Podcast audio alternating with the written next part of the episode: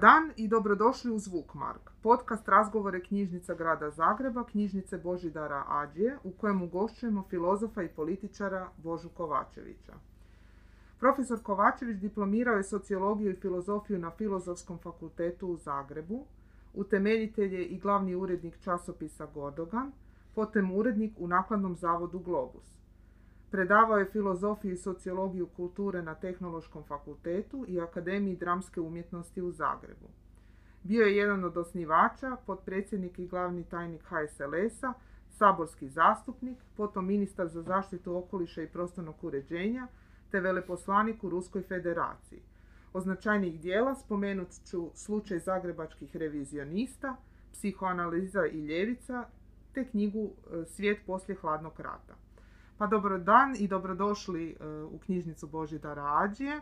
Evo na samom početku, e, kao što smo već vidjeli iz biografije, bili ste urednik u izdavačkoj kući Globus i jedan ste od osnivača e, kulturnog časopisa Gordogan. Ovaj se časopis, zahvaljujući uredničkom smislu za pronalaženje krajnje intrigantnih tema, bavio često onim zanemarivanim i prešućivanim. Pa recite nam koliko je cenzura ili političko tabuiziranje zaslužno za to? Kako danas stoji ono u medijima? Pa, e, kad, kad smo već započeli o Gordoganu, onda e, trebam reći da je nakon što je objavljen prvi broj časopisa Gordogan, e, da su neki iz tadašnjih struktura vlasti na svaki način pokušali onemogućiti izlaženje tog časopisa. Zašto smo e, pokrenuli e, časopis Gordogan? Branko Matan i ja. Pritom e, treba reći da je 95% možda i više zasluga za pokretanje časopisa Gordogan i za njegovo uređivanje na, da to pripada Branku Matanu, jer je on to sve osmislio, ja sam mu u tome pomagao. Odlučili smo se zbog toga što tad etablirani časopisi za književnost Republika i Forum su bili previše klasični, da ne kažem tradicionalni ili konzervativni. E, tadašnji časopis pitanja e, za omladinski časopis koji je bio namijenjen za društvena pitanja se našao u problemima 78. godine jer je tadašnja vlast onemogućila objavljivanje tematskog broja o 68. Ja sam e, bio pomoćnik glavnog urednika pitanja i bio sam baš zadužen za uređivanje tog broja. Redakcija je tad e, raspuštena. Istodobno e, sa idejom Matanovom i mojom da pokrenemo novi časopis za književnost i društvena pitanja, pojavila se inicijativa za pokretanje omladinskog književnog časopisa Kvorum. I nekako usporedno smo krenuli. E, e, Matan i ja smo imali ideju, a nismo imali izdavača. E, I na koncu se Centar za kulturnu djelatnost omladine odlučio za, za to da bude izdavač. Oni su imali zapravo i zakonsku obvezu. Taj centar je raspolagao novcima omladinskog servisa. I imali su, tad se to govorilo, društvenu obvezu da pomažu i kulturu. U okviru tog centra je već postojao časopis e, za kazalište Prolog i glavni urednik Slobodan Schneider je zaključio da bi taj centar koji je raspolagao e, ozbiljnim sumama novca može biti i izdavač časopisa za književnost i sva društvena pitanja. I tako Matan i ja pokrenuli e, časopis Gordogan, e, a izdavač je bio Centar za kulturnu djelatnost omladine. E, što se tiče tema u časopisu, u prvo vrijeme svakako je najveći odjek imala rubrika Zabranjena mjesta hrvatske književnosti. Tu se nije radilo o dijelima suvremenih autora koji su bili cenzurirani, nego iz povijesti hrvatske književnosti o dijelima koja su bila zanemarena i svjesno prešućivana, najčešće zbog njihovog eksplicitnog erotskog karaktera, a tu je e, e, recimo i bio dnevnik e, Dragoj Lejarnević iz 19. stoljeća sa isto eksplicitnim erotskim asocijacijama, što je za hrvatsku kulturu 19. stoljeća bilo sasvim nepojmljivo, a i u naše vrijeme je to bilo veliko otkriće. I osobito je bilo zanimljivo kad smo iz tiskare dobili špalte te rubrike gdje su razne narodne poslovice i dakle neka vrsta narodne erotske književnosti bile pripremljene, a sami tiskari u, tiskari su dopisali svoje stihove, one koje su čuli od drugih ili koje su sami smislili. Ali treba reći i to da je Gordogan otvorio nekoliko doista važnih pitanja. U dva navrata tematski blokovi Gordogana bili su posvećeni srednjoj Europi. Riječ je o početku 80. godina. U Poljskoj e, e, nastaje taj sindikalni pokret Solidarnost. Tema srednje Europe je zapravo tema e, oslobađanja srednje Europe od sovjetskog jarma. Dva puta je Gordogan tematski blok imao o srednjoj Europi i isto tako treba reći da je početkom 80. godina u Gordoganu objavljen tematski blok o ljudskim pravima. E, to je bilo potpuno unikatno jer je ta tema bila u tadašnjoj Jugoslaviji zanemarena. Znamo da Jugoslavija iz ideoloških razloga nije bila čak ni potpisnica one opće deklaracije o ljudskim pravima, e, tako da je i e, ta tema izazvala širok odjek u javnosti. A Gordogan je imao vrlo, vrlo jaku rubriku e, recenzija gdje su ugledni autori e, tad relevantne knjige recenzirali i bavio se nizom, nizom drugih provokativnih tema. Recimo, bila je, bio je objavljen tematski blok u povodu filma Okupacija u 26 slika. Taj film je bio, da tako kažem, pod zaštitom e, tadašnjih vlasti i svaka e, kritika tog filma koja nije e, bila ideološka, nego recimo stručna, je odmah dobivala političke epitete. Tako da je i objavljivanje tog bloka izazvalo burne reakcije diljem tadašnje Jugoslavije. Ukratko rečeno, Gordogan kad se pojavio, doista je bio primjećen i postao je, možemo to tako reći, kultni časopis. Kako on danas stoji u medijima i kako ste vi kroz ta sva vremena uspjeli, da tako kažem, plivati uzvodno? Pa, e, to je bilo prilično burno. Krajem 80. E, godina došlo je do nesporazuma između Branka Matana, glavnog i odgovornog urednika Gordogana i tadašnjeg e, urednika u Centru za kulturnu djelatnost Slobodana Šnajdera. E, tad e, Gordogan mijenja izdavača, izdavač postaje studentski centar i tad se čak mijenjaju urednici. Andreja Zlatar i Nenad Ivić su jedno vrijeme urednici časopisa Gordogan koji tad zapravo postaje časopis gotovo može se reći prosvjetiteljski, e, e, europski kulturni tokovi se prezentiraju u časopisu i to je poligon e, za afirmaciju mladih autora, mladih prevoditelja. Kasnije je uz kratke, kraći prekid Gordogan nastavio izlaziti u izdanju Europa Press Holdinga da bi nakon toga nakon niza nesporazuma oko koncepcije časopisa, jer e, ljudi koji su se tad okupili oko časopisa imali su e, više e, iskustva sa drugim medijima, sa novinskim medijima i ovim elektronskim medijima i bili su u većoj mjeri okrenuti politici, a ne toliko kulturi. A Branko Matan kao i dalje glavni odgovorni urednik časopisa je inzistirao na tim kulturnim temama i zbog toga je došlo do e, nekih nesporazuma. Tako da početkom ovog tisućljeća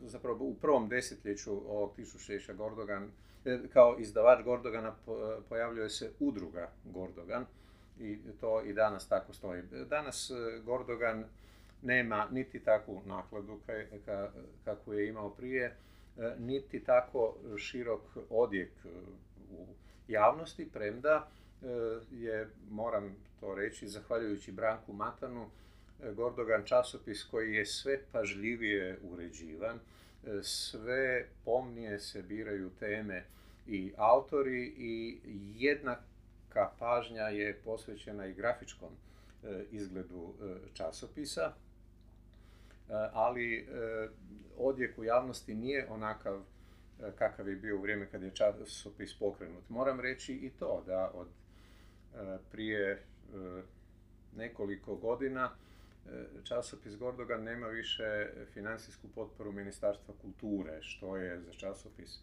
velik problem. Ali, zahvaljujući privatnim donacijama, časopis se nekako održao. A da se vratimo na sam početak, kad je časopis pokrenut poslije prvog broja, bili smo izloženi velikim, velikim napadima političkim. Jedna struja u tadašnjoj vlasti Socijalističke republike Hrvatske e, je tvrdila da je to desničarski časopis e, i na svaki način je pokušala onemogućiti njegovo izlaženje. Tad je način financiranja bio nešto drugčiji nego danas. Postojali su takozvani sizovi e, za kulturu, samoupravne interesne zajednice i odgovarajuće komisije tih tijela su donosili odluke o dodjeli e, financijskih sredstava e, za e, časopise. Postojao je republički SIZ i gradski SIZ. Naš izdavač, Centar za kulturnu djelatnost omladine, imao je dovoljno novca da može financirati časopis, ali iz političkih razloga su željeli da bude osigurano i financiranje iz državnih izvora, jer je to onda bio znak da E, vlasti nemaju ništa protiv nas. U tim komisijama i u gradskoj i u republičkoj e, članice i članovi su bili naklonjeni Gordoganu, ali bilo je nekih e, koji nisu. To su bili ljudi koji su pripadali struji tadašnjeg moćnika u kulturnom životu Hrvatske, Gorana Babića. I oni su u tim, u tim političkim krugovima širili glasove da smo i desničarski časopis i čak e, da smo ustaški časopis, objasnit ću kasnije koji je, koji je bio argument za to. I ukratko izveli su jednu manipulaciju. E, jedan iz te struje došao je na sjednicu gradskog siza gdje su izglasali zapravo da se časopisu dodijeli novac, ali on rekao, gledajte, to je u redu, ali to neće biti dovoljno bez novca e, republičkog siza, ali s te razine Gordogan nije dobio novac. I onda su ovi rekli, dobro, ako nije dobio, nećemo mu ni mi izglasati. I ta informacija je bila netočna, jer je e, sjednica Komisije Republičkog SIZA održana tek kasnije. On je kasnije otišao na sjednicu Republičkog SIZA i tamo rekao, gradski SIZ nije odobrio novac, pa nemojte ni vi. I tako je ispalo nakon prvog broja da Gordogan neće više izlaziti. Ne zbog toga što izdavač nije imao novaca, nego zbog toga što je odluka Sizova da ga ne sufinanciraju bila shvaćena kao politička poruka. E, mi smo naravno bili očajni i e, tad se dogodilo nešto doista e, čudesno.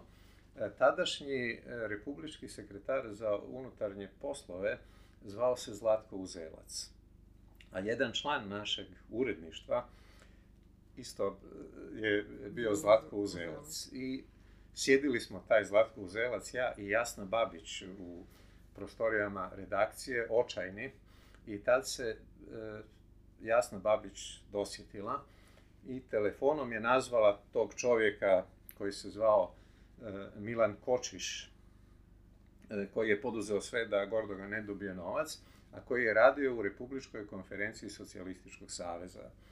Nazvala ga je e, i e, rekla ovdje ured druga Zlatka Uzelca, koji bi htio razgovarati sa e, drugom Kočišem.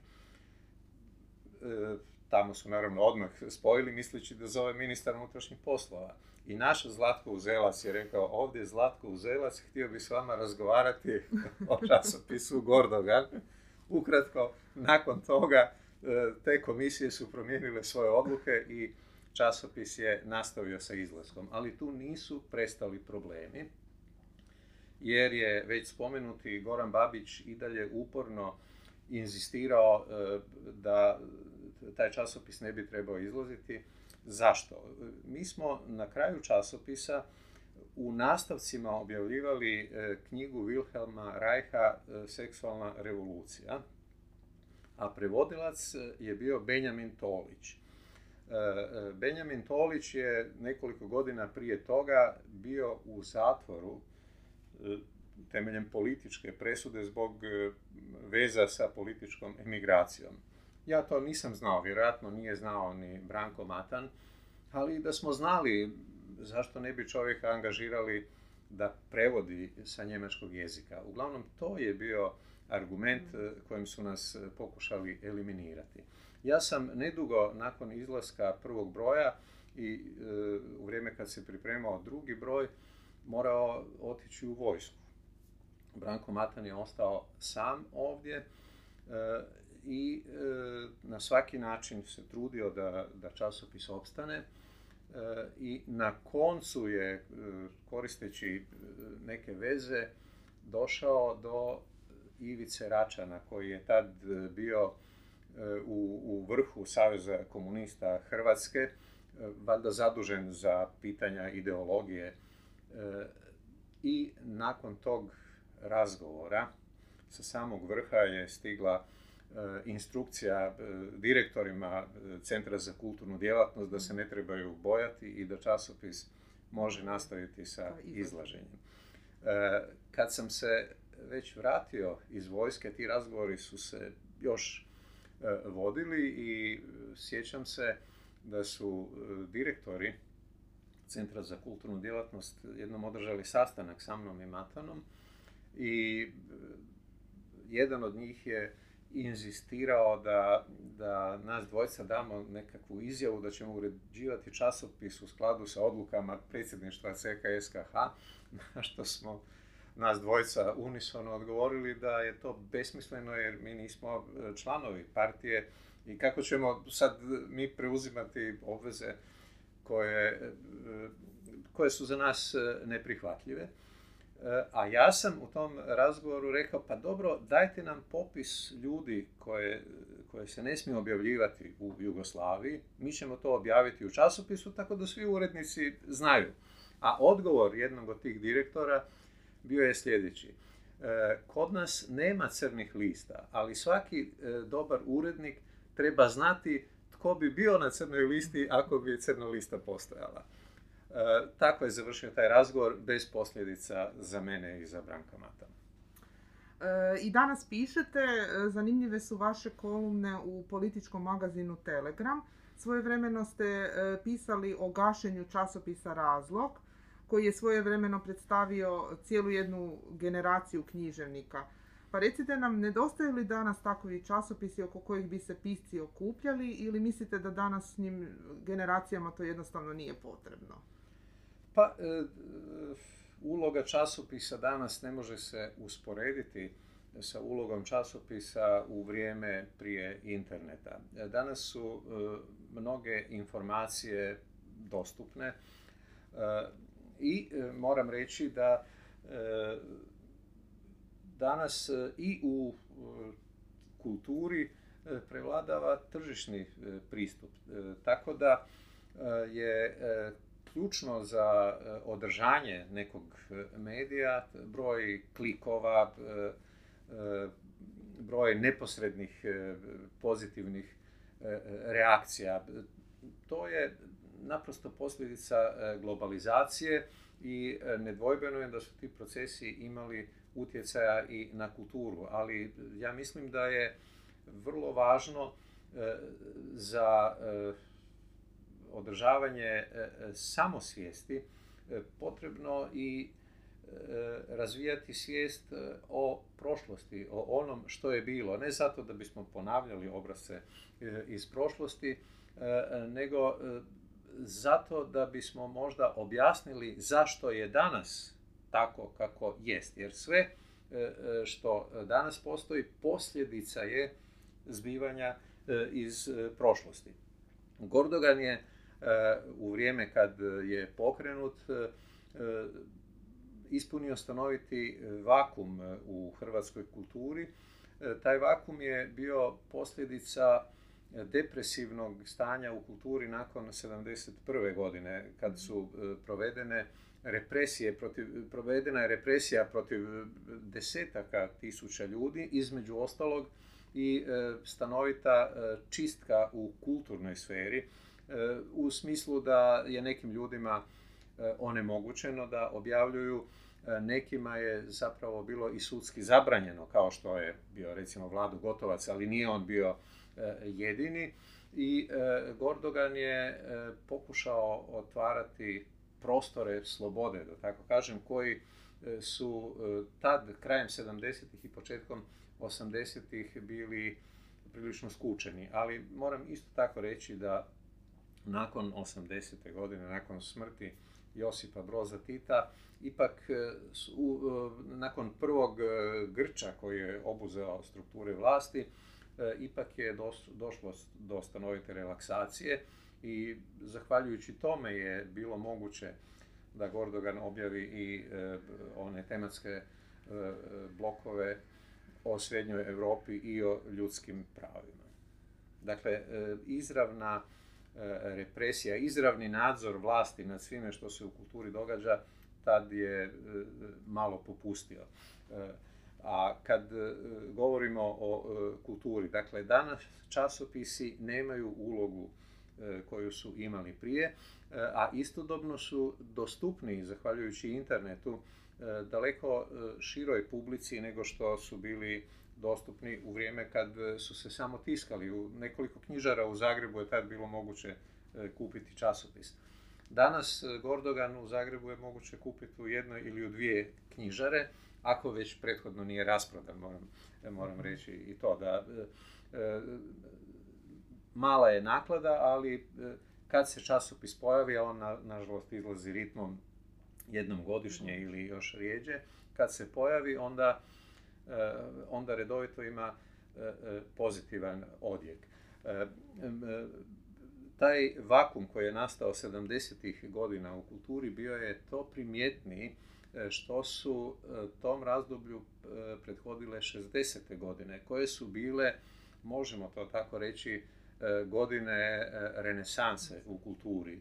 Tadašnji jugoslavenski režim se nastojao legitimirati kao antistaljinistički, nastojao je na svaki način naglasiti razliku između sovjetskog tipa vlasti i jugoslavenskog samoupravnog socijalizma i kultura je bila pogodno područje da se te ambicije vlasti realiziraju. Ukratko, to je već počelo 50. godina, ali 60. godina dolazi do do procvata likovne umjetnosti gdje, je, gdje su dvije avangardne skupine značajne Gorgona i osobito egzakt, još iz 50. godina pa nove tendencije koje su bile ne avangardna struja u hrvatskoj umjetnosti, umjetnosti koja je slijedila struje na zapadu, nego svjetska avangarda koju su slijedili drugi i na zapadu i na istoku. Tu je Zagrebački bijenale, tu, su, tu je IFSK, internacionalni festival studentskih kazališta i tu je pop kultura, mora se isto tako reći. Tako da su u tadašnjoj Jugoslaviji i naravno u, u Hrvatskoj bile razvijene kulturne potrebe koje su usporedive sa kulturnim potrebama na zapadu, potrošačke navike usporedive sa potrošačkim navikama na zapadu i kulturna produkcija koja ne samo da je bila usporediva, nego je u mnogo čemu bila i vodeća u kontekstu zapadne kulture. Tu svako treba spomenuti i arhitekturu. Tim političkim slomom Hrvatskog proljeća dolazi do zamračenja hrvatske kulture i tih godina recimo časopis Teka pronosi dio te atmosfere iz 60. godina, ali je previše hermetičan, da tako kažem. A Gordogan je pokušao otvoriti vrata i temama koje imaju političku relevantnost. I zbog toga su na naš prvi broj bili tako žestoke reakcije. E, kao veleposlanik e, Republike Hrvatske u Moskvi e, bili ste domaćin za vrijeme održavanja Dana Zagreba u Moskvi. Znamo da su Zagreb i Moskva prijatelji, gradovi prijatelji, pa recite kao veleposlanik u Ruskoj federaciji kako ste gradili te kulturne mostove tada? Pa, dakle, osim službene suradnje glavnih gradova Moskve i Zagreba, postojala je mogućnost za proširivanje kulturne suradnje, čemu sam ja posvetio znatan dio svog vremena i energije. Zašto? Dijelom zbog afiniteta svojih, ali ključnu ulogu u tome igrala je jedna promjena u odnosima između Ruske federacije i Hrvatske. E, sa stajališta Ruske federacije e, glavni sadržaj, glavni motiv za razvijanje odnosa između Rusije i Hrvatske bila je izgradnja e, naftovoda Družba i Adria. To je trebao biti reverzibilni naftovod kojim bi se mogla nafta transportirati u oba smjera, sa Krka na kontinent i iz Rusije na Sredozemno more. Ali Hrvatska je u to doba bila u predpristupnim pregovorima za ulazak u NATO i zahvaljujući američkom pritisku morala je odustati od tog projekta. U trenutku kad je Hrvatska odustala od tog projekta, nije više bilo pravog sadržaja u, u odnosima između Rusije i Hrvatske. Bilo je još jedno neriješeno pitanje koje smo riješili u vrijeme mog mandata, to je pitanje klirinškog duga. Dakle, Hrvatska i Sovjetski savez, bivša Jugoslavija i Sovjetski savez imali su e, ekonomske odnose e, koji su funkcionirali na sljedeći način. E, jugoslavenska vlada je sa sovjetskom vladom potpisala ugovor E, jugoslavenska vlada bi firmama e, platila tu proizvodnju e, i ti proizvodi su bili izvezeni u Sovjetski savez, a Sovjetski savez je morao Jugoslaviji isplatiti to. Raspao se Sovjetski savez, raspala se Jugoslavija, ostao je dug, Ruska federacija je preuzela taj dug. Vođeni su prilično komplicirani pregovori o tome kojoj od bivših jugoslavenskih republika pripada koji dio tog preostalog duga. I nakon kompliciranih e, pregovora utvrđeno je da Hrvatskoj pripada 187,5 miliona dolara. Kad je to utvrđeno, vođeni su bilateralni pregovori između Ruske federacije i Hrvatske o načinima isplate. E, ukratko, ako E, se željelo dobiti keš, onda bi taj iznos bio umanjen, a ako bi Hrvatska pristala e, da joj se isporuče robe, onda bi ta roba bila u vrijednosti 187,5 milijuna dolara i ukratko to je bio sadržaj naših odnosa. Kad je taj problem riješen, Hrvatska se odlučila za isporuku roba. Ostalo mi je mnogo vremena i osim te službene suradnje, dakle to je suradnja glavnih gradova, e, e, to je e, doista bilo spektakularno, bio je jedan, jedan koncert kojim je dirigirao Dešpalj i bio je nastup ansambla Lado i to ja mislim da su dva puta nastupili.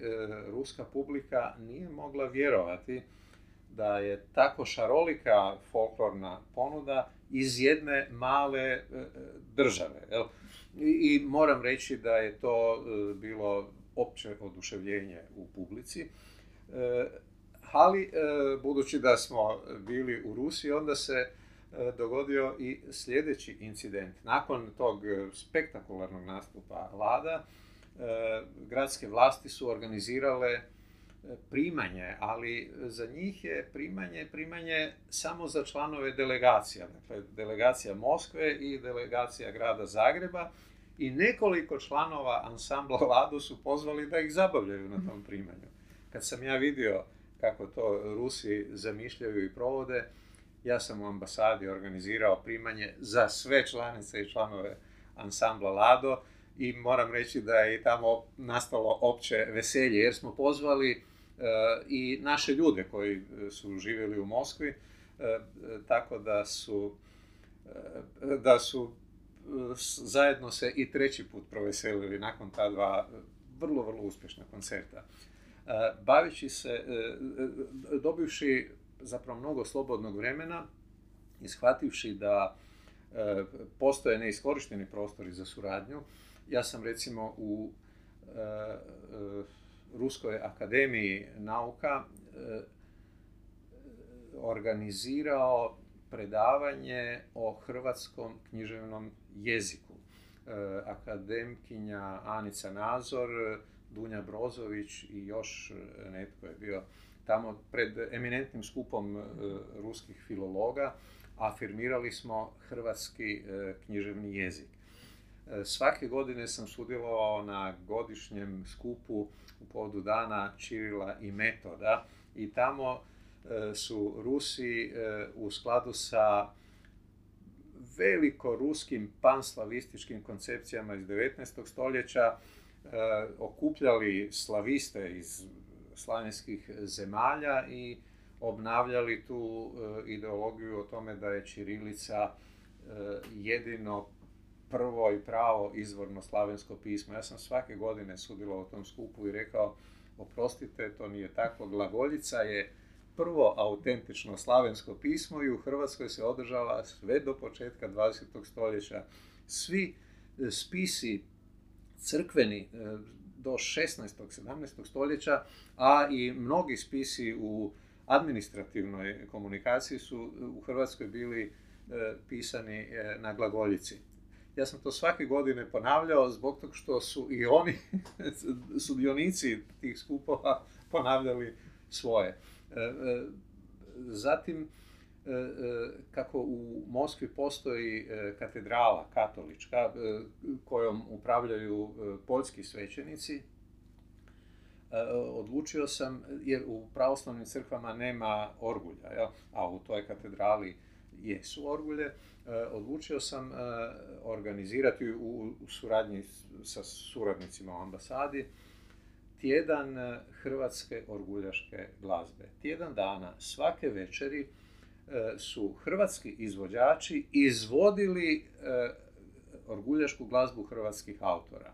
Tjedan dana je katedrala bila prepuna i to je, to je doista, doista bio, kako bih rekao, impresivni događaj. Impresivni događaj.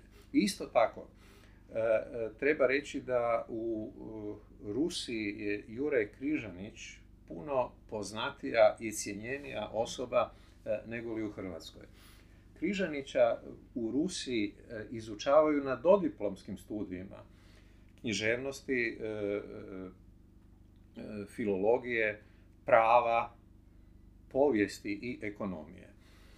Kod nas je Križanić eventualno predmet magistarskih ili doktorskih radova, a nije predmet intenzivnog e, poučavanja na, na e, sveučilištima. I zbog toga sam odlučio organizirati simpozij o Juriju Križaniću e, u Moskvi i moram reći da je to tad, ne znam kako je to sad, da je to tad bio prvi međunarodni simpozij o Križaniću izvan Hrvatske.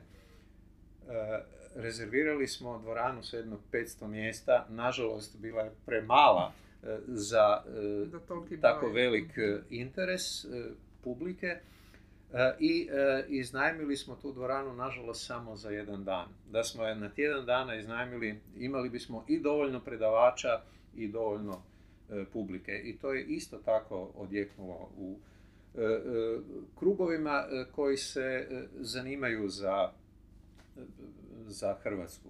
Isto tako je e, vrlo zapaženo bilo e, predstavljanje e, predstavljanje prijevoda Krležinog izleta u Rusiju. To je knjiga koja ni ovdje nije objavljivana, ni, ni u Rusiji. To je bilo u biblioteci inozemne literature. Veliki je bio, velik je bio odaziv. A nešto što može se uvrstiti i u kategoriju, u rubriku kulturne suradnje je sljedeće. Još iz sovjetskog vremena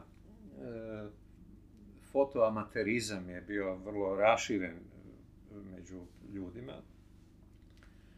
I znajući to, ja sam agencijama koje su organizirale čarter letove iz Rusije za Hrvatsku, za turiste, predložio da sudjeluju u sljedećem projektu. Na sjedalu svakog od tih čarter letova bio poziv tim turistima da sudjeluju u natječaju za najbolju fotografiju u okviru projekta Hrvatska očima ruskih turista. Na natječaj se odazvalo više od tisuću autora. Dakle, kad je sezona bila gotova, poslali su te fotografije u ambasadu, formirali smo žiri koji je izabrao stotinjak najboljih fotografija. Troje najboljih su dobili besplatno ljetovanje iduće godine, besplatno ljetovanje u Hrvatskoj, a mi smo od tih stotinjak izabranih fotografija, mi smo ih uramili i organizirali izložbu Hrvatska očima e, ruskih turista. Ta izložba je fenomenalan uspjeh doživjela u e, Moskvi, u e, Peterburgu, u Sočiju, u Novosibirsku i u Omsku. I broj turista iduće godine bio je za 50% veći nego prethodno. E, ovako, član ste i knjižnica grada Zagreba, kojima ste bili donator e, knjiga iz svoje osobne biblioteke, na kojem vam još jednom puno zahvaljujemo. E, svoje vremeno ste predavali na informativnoj srijedi i sudjelovali na književnom petku najstarijoj tribini u Hrvatskoj. Pa kakva sjećanja dijelite? Opa, književni petak je bio vrlo dragocjena tribina. Na književnom petku su osim izričito književnih tema e, često bile predstavljene i teme koje su e, imale stanovitu političku e, relevantnost. Sjećam se, na primjer, da je na jednoj tribini, sad već pokojni Predrag Matvejević, to je bilo početkom 80. godina ili sredinom 80. govorio o demokraciji. Kad u tadašnjoj Jugoslaviji demokracije još nije bilo on je održao zanimljivo predavanje u kojem je nabrojao sve moguće vrste demokracije, osim političke demokracije, ali je bilo jasno da je, da je motiv ono što je sve zanimalo, politička demokracija. Ali osim e, izlaganja Predraga Matvejevića, bilo je zanimljivo vidjeti e, tko je u publici. Tamo je u publici, pored Antona Šoljana, sjedio i Vlado Gotovac, koji je netom bio pušten iz zatvora.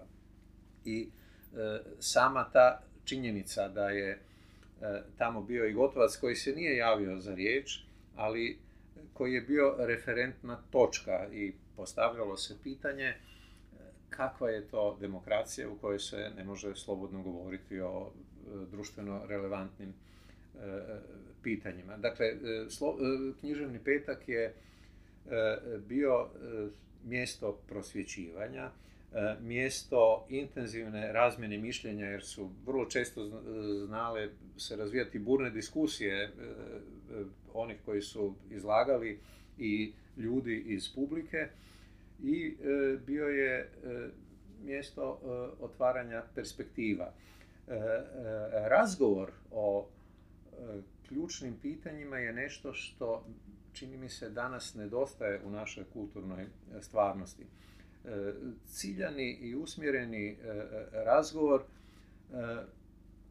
ne može biti nadomješten kratkim komentarima na Facebooku ili na drugim društvenim mrežama gdje je često anonimnost zapravo paravan za neozbiljnost. Tribine poput književnog petka s obzirom na to da nije bilo previše takvih tribina, s obzirom na to da je to bila etablirana tribina na kojoj su najugledniji predstavnici javnog života sudjelovali, ta tribina je imala puno veći odjek i puno širi utjecaj nego li danas može imati bilo koja tribina, ma kako dobro organizirana i ma tko da sudjelovao u toj tribini. E, predajete i na visokoj e, školi međunarodnih odnosa i diplomacije. Recite nam što, e, na što dajete poseban naglasak u svojim predavanjima studentima? Jesu li to neka osobna iskustva u međunarodnim odnosima i koliko vam je participiranje u izvršnoj vlasti kao saborskog zastupnika i ministra u tome bilo inspirativno. Dakle, što se tiče visoke škole e, međunarodnih odnosa i diplomacije, od 2019. godine ta škola ne postoji kao zasebna institucija, nego e, je integrirana u sveučilište Libertas do 2019. Od 2010. do 2019. S velikim zadovoljstvom sam predavao u toj školi. E, što se tiče mojih iskustava, ona su bila vrlo korisna u okviru nečeg što se zove Dani otvorenih vrata. Kad je škola predstavljala svoje predavače i svoj program potencijalnim studentima, dakle maturantima e, srednjih škola, e, e, tad smo, ne samo ja, nego i drugi kolege koji su imali diplomatsko iskustvo, govorili na tim skupovima, objašnjavali tim mladim ljudima što mogu očekivati od škole i čemu se mogu naučiti. Dakle, u, u, u tom okviru sam E, češće eksplicitno govorio o svojim e, iskustvima koja se nisu ticala e, samo mog diplomatskog mandata u Moskvi, nego i mojih prethodnih mandata. Kao ministar zaštite okoliša i prostornog uređenja sam vjerojatno poslije ministra vanjskih poslova imao najintenzivnije međunarodne kontakte s obzirom na to da je da su klimatske promjene, Kyoto protokol, bili globalni e, problem o kojem se razgovaralo u okviru Ujedinjenih nacija, u okviru godišnjih konferencija stranaka, različitih konvencija koje je Hrvatska ratificirala ili se spremala ratificirati, u okviru multilateralnih asocijacija kao što je, ne znam, ova asocijacija Dunav, Drava,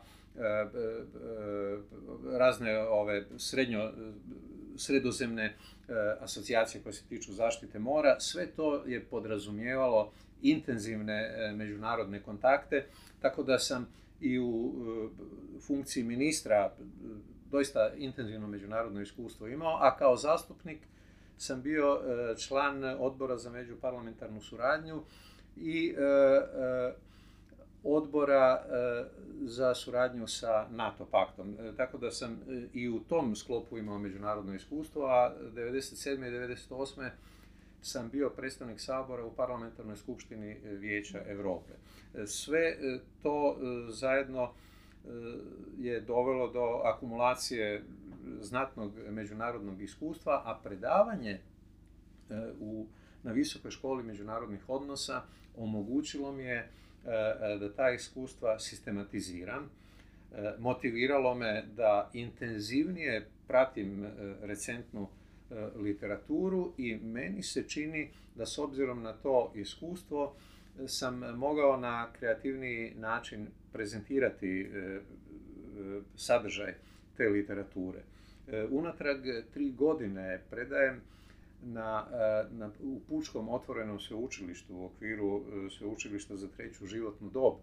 E, predajem kolegi urušavanje međunarodnog poretka i sad sam studente koji su na početku svog akademskog života zamijenio studentima koji su svoj radni vijek završili, a žele se baviti onim čime se nisu mogli baviti u svom profesionalnom e, djelovanju. I e, imam e, publiku u kojoj je barem 30% doktora znanosti, publiku koja je vrlo informirana, vrlo obrazovana, i vrlo zahvalna s obzirom na to da su inputi te publike u raspravama koje su otvorene i sadržajne poticajni i meni za daljnje bavljenje tim temama. E, knjižnice grada Zagreba, Gradska knjižnica i Gradska knjižnica Moskvine Krasova e, su prijateljske knjižnice koje su razmjenjivale programe, održavale videokonferencije. I jedna od takvih videokonferencija bila je upravo e, na temu očuvanja prirode, spašavanje šuma, gdje su stručnjaci iz Moskve podijelili s našim knjižničarima i publikom svoje iskustva održivosti šuma, sjeći, recikliranju. Pa recite nam koliko je ta tema bila aktualna za vašeg mandata u Moskvi, odnosno iskustvena iz perioda Ministarstva zaštite okoliša i prostornog uređenja. E, dok sam bio ministar e, e, zaštite okoliša i prostornog uređenja, zapravo nikakve kontakte sa ruskom stranom nisam imao. Mi smo bili usmjereni na Ujedinjene nacije. Bila je i glavna skupština Ujedinih nacija posvećena održivom razvoju gdje sam ja i e, e, govorio, ali u okviru tih sastanaka s Rusima nismo imali kontakte. Što se tiče Europe, raznih e, regionalnih organizacija ili čak godišnjih konferencija stranaka pojedinih konvencija, ni tamo nisam kontaktirao s Rusima ali e, kad sam postao ambasador dogodilo se nešto zanimljivo. Još kao ministar ja sam pokušao pribaviti širu međunarodnu podršku za hrvatski pristup tad aktualnom Kyoto protokolu e, koji je e, nametao određene obveze državama potpisnicima. Za nas je bilo teško izvršiti neke obveze s obzirom na, na sukcesiju Dakle, e, e, on, e, država koja je imala visoke razine emisija morala je smanjiti te visoke razine emisija za određeni postotak, emisija stakleničkih plinova.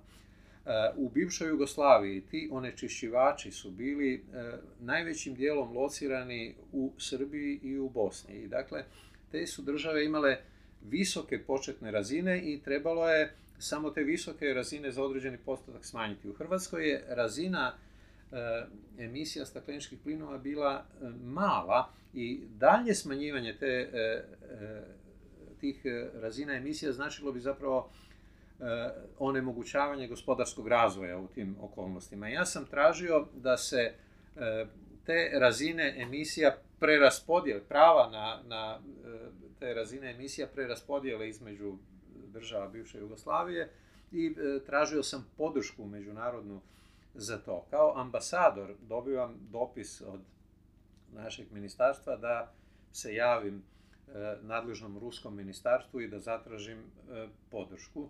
I ja se javim i oni mi odgovore, gospodine ambasadore, drago nam je da ste nam se javili, ali moramo vas obavijestiti da smo na toj, toj konferenciji mi podržali vaše stajalište za razliku od vaših država partnerica iz Europske unije. Dakle, mene iz ministarstva nisu obavijestili da je Rusija e, podržala naše stajalište, e, nego su jedno cirkularno pismo poslali svima i evo tako sam ispao budala u kontaktu sa, sa E, e, tadašnjim e, ruskim ministrom. Što se tiče Rusije, u okviru priprema za odlazak u Rusiju, naravno bio sam upoznat sa ozbiljnim problemima u vezi sa zaštitom okoliša. Ti su se problemi ponajprije ticali zbrinjavanja nuklearnog otpada. Znamo da je Sovjetski savez bio nuklearna država kao što je danas i Rusija i znamo da je da se u okviru raspada Sovjetskog saveza dogodio i raspad mnogih e, sustava unutar te države, tako da je došlo a do ilegalne trgovine e, radioaktivnim materijalima i do napuštanja mnogih postrojenja e, koja su bila zagađena. Ja ne spominjem Černobil, ali koji je danas na teritoriju Ukrajine.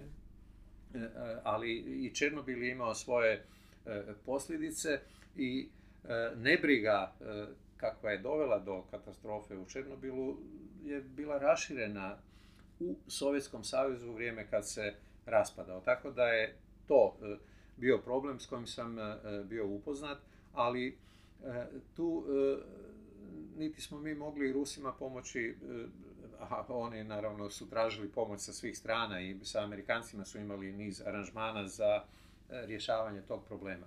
Zatim, razne vrste industrijskih onečišćenja iz Sovjetskog saveza su ostavile trajni trag na okoliš u mnogim dijelovima Rusije, ali istodobno raspad Sovjetskog saveza je doveo i do raspada velikog dijela te sovjetske industrije. Tako da su onečišćenja, dobar dio tih onečišćenja je prestao u, u 90. godina kad je suvremena Rusija uspostavljena. Međutim, ti problemi su ostali veliki, velike tvornice, to su kompleksi više desetaka tisuća zaposlenih u Norilsku, Norilsk nikel, to je najveća tvornica za proizvodnju nikla.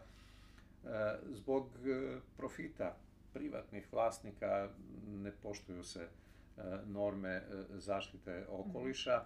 Moskva je u to vrijeme bila vrlo onečišćena zbog emisija stakleničkih plinova iz automobila, zbog prenapučenosti. Ali, eto, suvremena Rusija pokušava izaći na kraj E, s tim problemom, premda redovito e,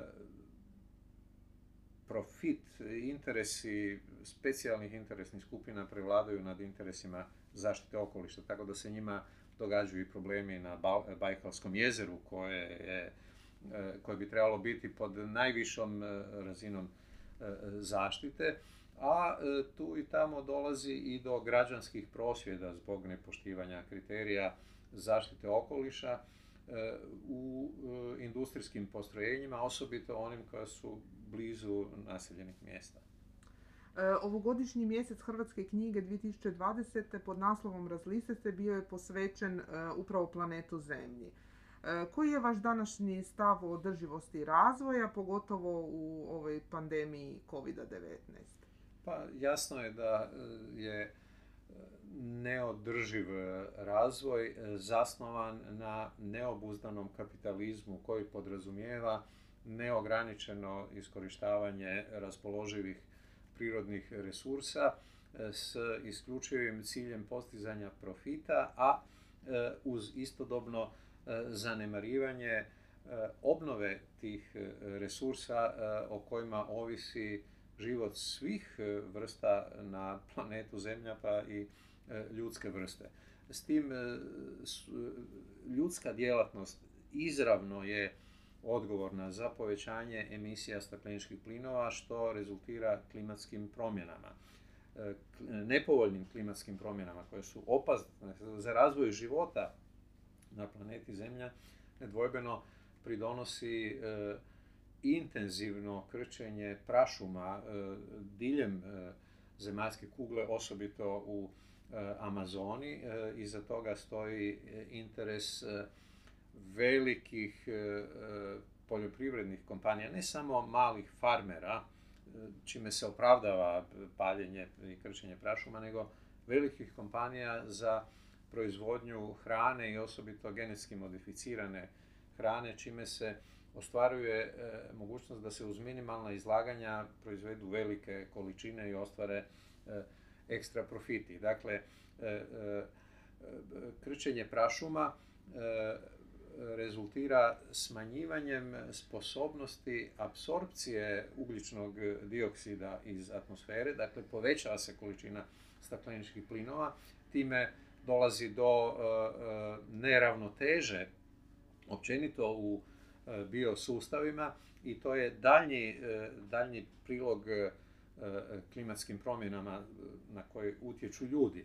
E, intenzivna deforestacija dovodi i do dezertifikacije tla. Plodno tlo postaje mhm. pustinsko tlo i površina pustinja se povećava u suvremenom svijetu uz istodobno vrlo visok rast broja ljudi. To sve zapravo nam jasno pokazuje da moramo razmisliti o dosadašnjem odnosu prema planeti Zemlji kao neiscrpnom izvoru svih mogućih resursa koji su potrebni zato da bi mi život uredili u, skladu sa potrošačkim predođbama, u skladu sa predođbama o boljem životu, a formiranje tih predođbi nije uvjetovano, recimo to tako, izvornim ljudskim potrebama, nego e, potrebama industrije da prodaje svoje e, proizvode. Po mom mišljenju, u osnovi je e, model kapitalističkog razvoja koji bi e, trebalo dovesti u pitanje, ali e, ako me pitate koji je odgovor na to, kako bi trebalo organizirati društva, nisam siguran da vam e, mogu dati taj odgovor. Dakle, planet Zemlja je ugrožen, velik udio u toj opasnosti, u povećanju opasnosti za opstanak života na planetu Zemlji imaju ljudi. Ne treba zanemariti to da su e, klimatske promjene e, i dio e, astronomskih promjena na koje ljudi ne mogu utjecati, ali tu činjenicu ne treba koristiti zato da bi se prekinula rasprava o tome zašto su ljudi odgovorni i što bi mogli učiniti da negativne posljedice svog djelovanja umanje. Evo pa e, pri samom kraju našeg razgovora dotakla bi se još jedne aktualne teme kojom se bavite u svojoj knjizi Svijet poslije hladnog rata, a to je cyber war. E, je li se hladni rat preselio u cyber prostor i jesu li njegovi dometi i učinci jednako opasni? E, da, dakle, cyber prostor je za e, mnoge idealiste, za ljubljenike u sve to što internet može ponuditi bio najava moguće daljnje demokratizacije društva. E, cyber prostor su gledali kao prostor neograničene slobode na kojem se ljudska kreativnost može iskazati. Ali ne treba zaboraviti da su svi ključni e, projekti koji su doveli do izuma www, do izuma interneta, bili financirani od strane Američkog ministarstva obrane. Dakle, cijela ta kompjutorska tehnologija i sve što ona omogućuje, e, rezultat je intenzivnog e, državnog financiranja određenih projekata koji su bili e, usmjereni na stjecanje strateške prednosti još u vrijeme hladnog rata u odnosu na e, Sovjetski savez. Informatičke tehnologije su e, umnogome promijenile svakodnevni život e, velikog broja ljudi, promijenile način funkcioniranja kompanija i zapravo razvijene zemlje, tehnološki razvijene zemlje su ovisne o informacijskim tehnologijama. Sustavi nabave u trgovini na veliko, kontrola e, e, ne znam, sustava za snabdjevanje vodom, kontrola sustava za zbrinjavanje otpadnih voda, obrambeni sustav, e, komunikacija unutar državne uprave, sve to ovisi o kompjutorskim tehnologijama.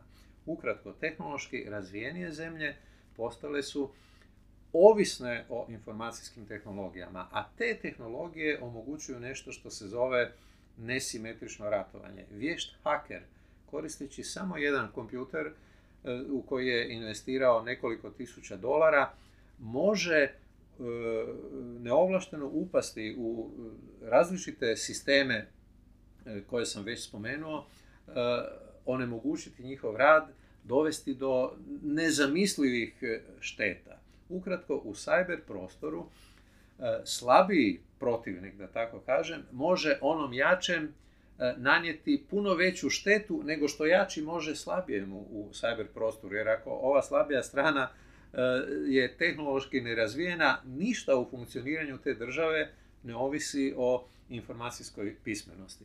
I e, zbog toga je pitanje cyber prostora, mogućnosti zapravo korištenja cyber prostora informacijskih tehnologija za neovlašteno pribavljanje informacija kojima najčešće su Kinu optuživali za to da njihovi hakeri upadaju u sustave ne samo američkih državnih vlasti, nego u sustave američkih tehnoloških kompanija i time dobivaju gotova rješenja. Za dobivanje tih tehnoloških rješenja u Americi su kompanije desetljećima ulagale milijarde. Haker, vješt haker može do tih izuma doći uz minimalnu investiciju i na taj način se premošuje tehnološki jaz između najrazvijenijih i onih manje razvijenih. Amerikanci su to još prije 15 godina detektirali kao prvorazredni, prvorazredni sigurnosni problem i 2010. godine pri američkom glavnom stožeru je formirana i takozvana Cyber Command, zapovjedništvo za operacije u cyber prostoru i Amerika je prva službeno i cyber prostor proglasila domenom ratovanja. Slijedile su je i druge države. Glavni razlog za zabrinutost je mogućnost nesimetričkog, nesimetričnog ratovanja, ali postoji tu još nešto. Zapadne sile, ponajprije Sjedinjene američke države, dugo su živjele u uvjerenju da ono što one mogu učiniti drugima u cyber prostoru, drugi ne mogu učiniti njima. Međutim, svijest o tome da i drugi mogu nanijeti štetu Sjedinjenim američkim državama rezultirala je inzistiranjem tijela državne vlasti na potrebi povećanja razine cyber sigurnosti. I tu uskaču velike tehnološke kompanije Sjedinjenih američkih država u igru, koje se zapravo nadmeću sa vlastima. Njihova teza je sljedeća. Promjene u tehnologiji su tako brze da nijedna administracija ne može slijediti te promjene. Dok se donese prijedlog zakona, dok se provedu sve rasprave, dok se zakon donese, taj zakon je zastario. On regulira prošlo stanje u cyber prostoru, a ne suvremeno. I zbog toga su se tehnološke kompanije u Sjedinjenim državama u intenzivnim pregovorima i nadmudrivanjima s vlastima uspjeli izboriti za to da one zapravo imaju regulatorne ovlasti, da one propisuju razinu cyber sigurnosti koje sve kompanije trebaju provoditi, odnosno njih trebaju kupiti tehnološka rješenja, opremu i softver da bi osigurali zaštitu svojih podataka. I ono što je predsjednik Eisenhower nazvao vojno-industrijskim kompleksom kad je napuštao položaj predsjednika svih američkih država, danas se može nazvati cyber, vojno-industrijskim cyber kompleksom jer su tehnološke kompanije, kompanije koje se bave informacijskim tehnologijama uspjele sebe nametnuti kao arbitra koji svima pojedincima i kompanijama određuje kakav oblik zaštite svojih podataka i općenito svojih komunikacija trebaju uspostaviti, odnosno što od njih trebaju kupiti. A drugi vrlo važan aspekt je sljedeći. Zapadni svijet, demokratski svijet inzistira na zaštiti privatnosti. Izumi tih informacijskih kompanija zapravo omogućuju agresivne upade, ovlaštene i neovlaštene u privatnu komunikaciju. Hakeri neovlašteni, ali i ovlašteni pod navodnicima državne agencije mogu zapravo kontrolirati cjelokupnu privatnu komunikaciju.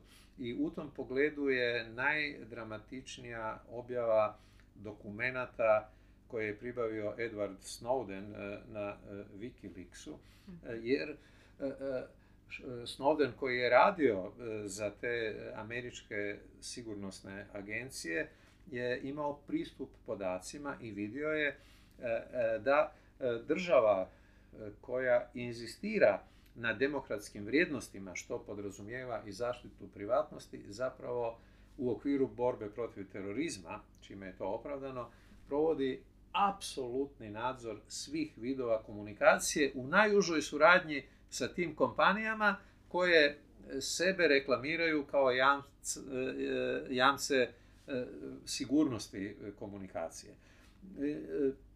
I naravno da je to dezavuiralo Ameriku, pa inače nedvojbeno pozitivan mandat predsjednika Obame dovelo u pitanje s obzirom da je u njegovo vrijeme bila istodobno donesena nacionalna strategija za cyber prostor u kojoj se govori o tome da će Amerika surađivati sa svojim saveznicima, dogovarati se o tome i brinuti o zaštiti državnih informacijskih sustava i zaštiti svojih građana. Ali istodobno je izdana tajna predsjednička direktiva broj 20 u kojoj se e, tim e, sigurnosnim agencijama e, daje pravo da izvode i obrambene akcije u cyber prostoru, ali i ofenzivne akcije ne samo na teritoriju Sjedinjenih država, nego i na teritorijima drugih država, bez obavještavanja vlada tih država da se poduzimaju takve e, operacije. Kad je to objavljeno, izbio je veliki skandal,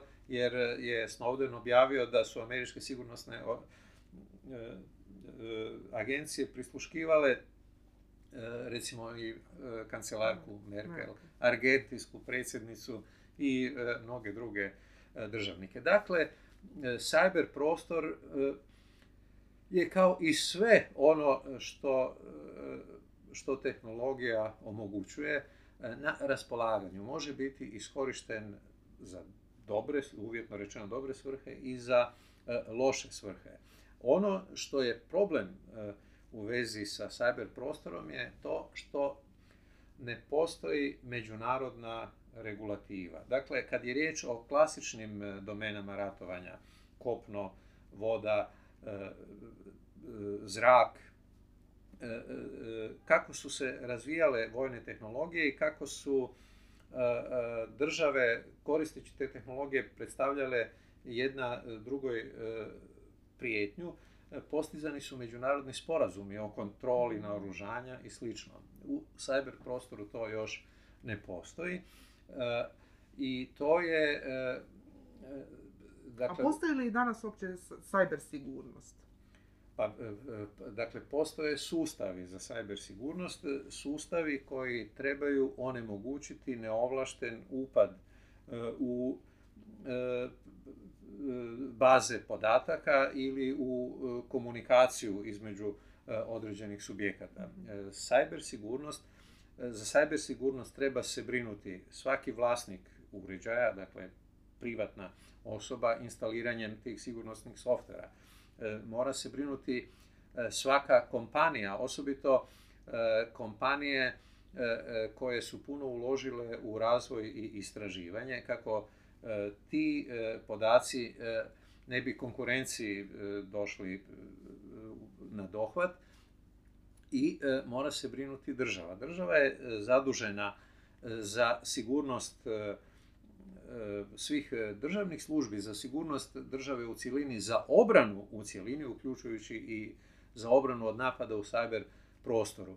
E, I zbog toga je, a u okolnostima izostanka međunarodne regulacije cyber prostora, cyber prostor je još uvijek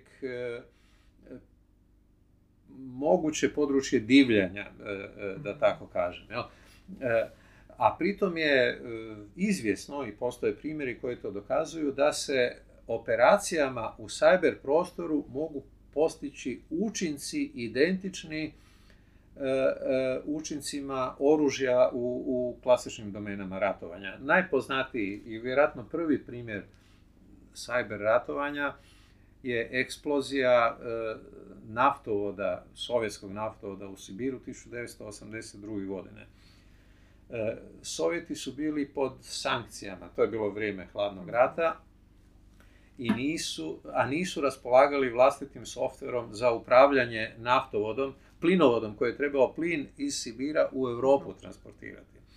Amerika je bila protiv toga, kao što je i danas protiv izgradnje Sjevernog toka 2. A Rusi, kako nisu imali vlastiti softver, odlučili su ga nabaviti na ilegalnom tržištu. I kupili su u Kanadi softver, ali nisu znali da je CIA za to doznala i u taj softver e, ugrađen je kod, e, zločudni kod, koji je e, u određenom trenutku aktiviran i to je dovelo do najveće nenuklearne eksplozije u povijesti blizu grada Tjumenji u, u Sibiru. Dakle, to je bio prvi primjer e, cyber ratovanja. Tu se spominje i izraelska operacija protiv e, Sirije, e, zatim deaktiviranje ili razaranje centrifuga za proizvodnju obogaćenog urana u Iranu, gdje su uspjeli zapadni agenti opet tako ubaciti Stuxnet E, možda sam pogriješio, uglavnom e, jedan, jedan zločudni program e, u taj program koji je upravljao tim centrifugama i centrifuge su se počele nekontrolirano vrtjeti, raspao se cijeli sustav i time je onemogućen dalji razvoj iranskog nuklearnog programa. Ali o tim primjerima se na zapadu znatno rijeđe govori nego o primjerima cyber operacija koje je recimo poduzela Rusija protiv Gruzije e, u ratu 2008. godine ili protiv Estonije u vrijeme kad je došlo do sukoba e, između ruske i estonske vlasti zbog toga što su Estonci uklonili neke sovjetske spomenike iz centra e, Taljina. Nedvojbeno je dakle da su i Rusi ovladali tim tehnologijama napada u, u cyber prostoru, nedvojbeno je e, da su e, Kinezi razvili e, najčešće uz državnu potporu hakiranje informacijskih podataka tehnoloških kompanija američkih i američkih obrambenih sustava. Ali ne treba zanemariti i to da Kinezi neprestano upozoravaju da su i oni predmet hakerskih napada, ali te informacije imaju manji publicitet e, nego ove informacije o izloženosti e, zapadnih država i kompanija. Evo ovime bismo završili naš razgovor. Ja vam se još jednom zahvaljujem što ste bili gost našeg Zvukmarka i do neke druge prigode srdečno vas pozdravljam. Hvala vam.